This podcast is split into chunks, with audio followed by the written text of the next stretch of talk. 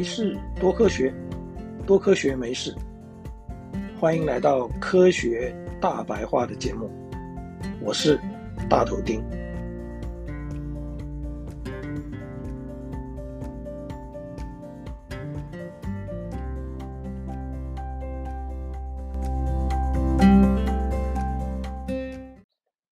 二零零五年的六月，彰化的县西乡爆发了。毒鸭蛋事件，这里生产的鸭蛋被验出戴奥辛达每公克含三十二点六皮克，超过当时的欧盟许可值三皮克，达十倍之多。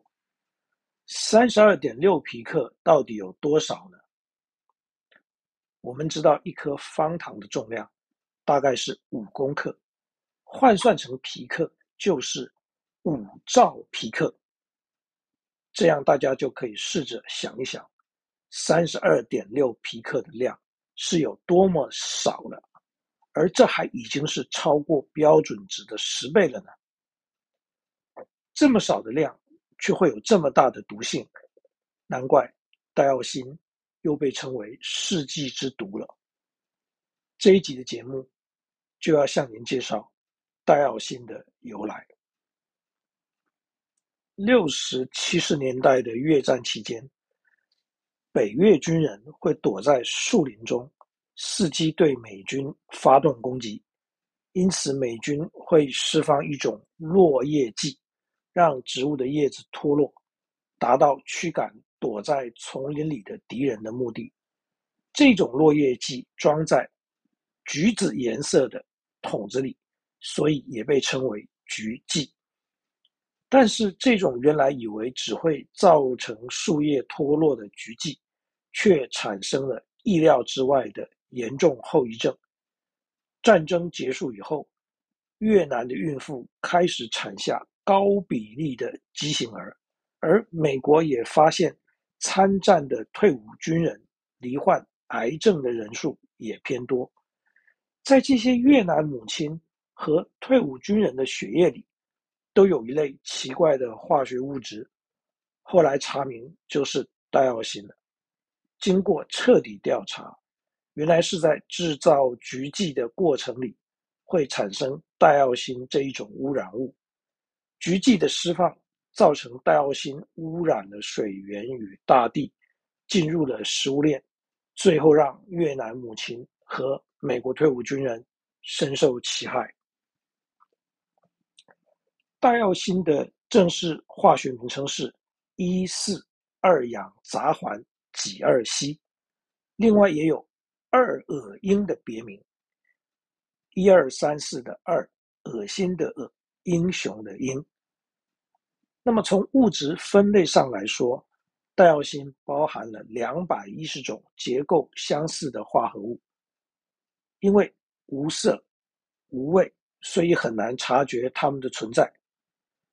虽然戴奥辛很少直接致人于死，但是因为它的结构很稳定，可以从食物里、水里，甚至经过空气被皮肤所吸收，而且人体又不容易代谢，再加上只要很少的量就可以治病，对健康的威胁十分严重。首先是对于皮肤的影响，受戴奥辛感染的患者，脸部与皮肤上，会有绿痤疮这样的特征，也就是皮肤呈现很严重的脓肿、发炎的现象，在外观上就像是长满了很严重的青春痘。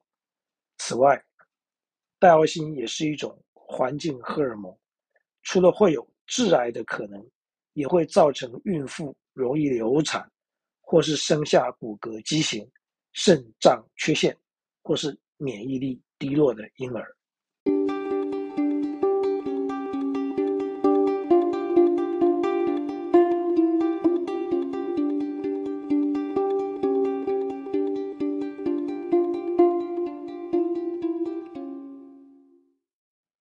除了橘剂污染之外，历史上还有几次严重的戴奥辛污染事件。一九七六年，在意大利塞维索这个地方发生化学工厂事故，导致大量戴奥辛外泄，污染土地，随后使得邻近的大量动物死亡，居民也陆陆续续发生病变。事后统计，大概有十万人受到程度不一的影响。这就是所谓的塞维索事件。二零零八年，爱尔兰家家户户的圣诞大餐上几乎看不到猪肉的踪影。当时有三十七家养牛场和九家养猪场的饲料受到戴奥辛污染，最后统计出来，共有二十三个国家受到影响，财务的损失达到新台币一百五十亿以上。最近，俄罗斯和乌克兰的战争闹得沸沸扬扬，也让大头钉想起了二零零四年当时的乌克兰总统尤申科的中毒事件。二零零四年十二月，立场亲美国的尤申科在选举中打败了亲俄罗斯的对手，当选了乌克兰的总统。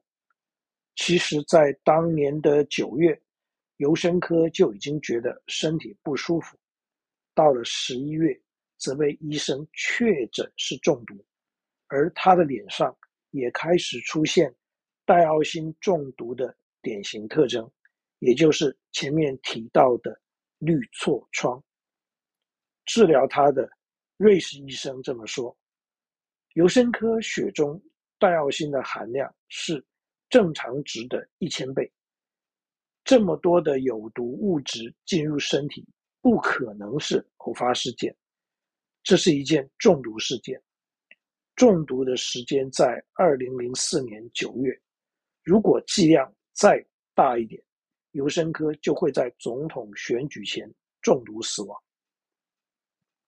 现在尤申科已经康复了，但是他脸上的绿痤疮疤痕。则可是花了好多年才慢慢平复。到底是谁下的毒？有一说是俄罗斯的普丁命令特工进行的，不过始终没有获得证实。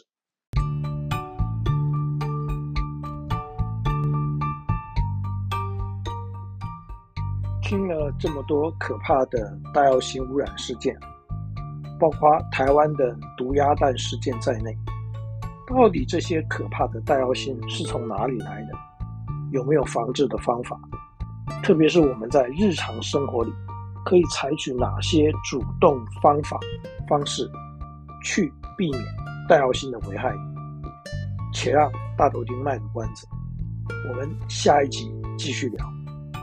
没事多科学，多科学没事，拜拜。